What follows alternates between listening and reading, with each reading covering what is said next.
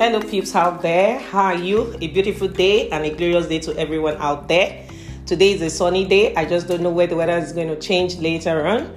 But I'm here to talk about business. My name is Rita Babalola. If you've not heard about me, check me out on Instagram. I talk about business, I talk about anything HR, I talk about anything that has to do with leadership. So I am going to be doing this broadcast on a weekly basis so that you can know more about business. Hmm. You know, to run a business in Nigeria is very difficult. Don't let them fool you. Everybody's talking about entrepreneurship, entrepreneurship. At least you got it from heaven. But you know what? It can be quite challenging. It can be quite daunting. You know, sometimes I have my quiet space where I cry because I've made some business decision and things don't just work out the way it should be. Do you know we don't have support system in Nigeria when you are running your business? How tasking can that be? Where is the support system? There was a day that I was like, one of my businesses, which is oil and gas we had done what we needed to do. We had dotted all the highs, we had dotted all the, I mean, crossed all the T's. Do you know what government policy came out? And that was when they reduced price. Do you know what loss I suffered without any notification about uh, notice, one week notice, price is going to change? They just changed it off from NNPC DPR.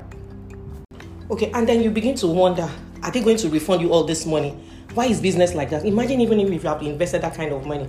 So I'll be taking you through a practical hands-on experience on how to manage your business you're launching out, you don't know how to start, you want to lay good foundation. My background in banking is going to help you in that in stabilizing your business. You know that? Because that is what I've done for almost more than 10 years. And then when you're talking about managing and growing business, do you know there are statistics out there that tells us that 50% of businesses don't make it through their third year? 70% of the remaining 50% don't even make it up to their fifth year. Why is this? And why is this so so so so much in Nigeria? Because everybody is talking entrepreneurship because there's no job out there. Everybody wakes up and say, "Oh, this is what I want to do." But you know, entrepreneurship can be learned. Yes, you can learn it, and that's why this podcast is going to be very insightful, knowledge sharing. It's going to be interactive. I'm going to call other people to come on board right now to also share experiences with you. I have seen a business fail before.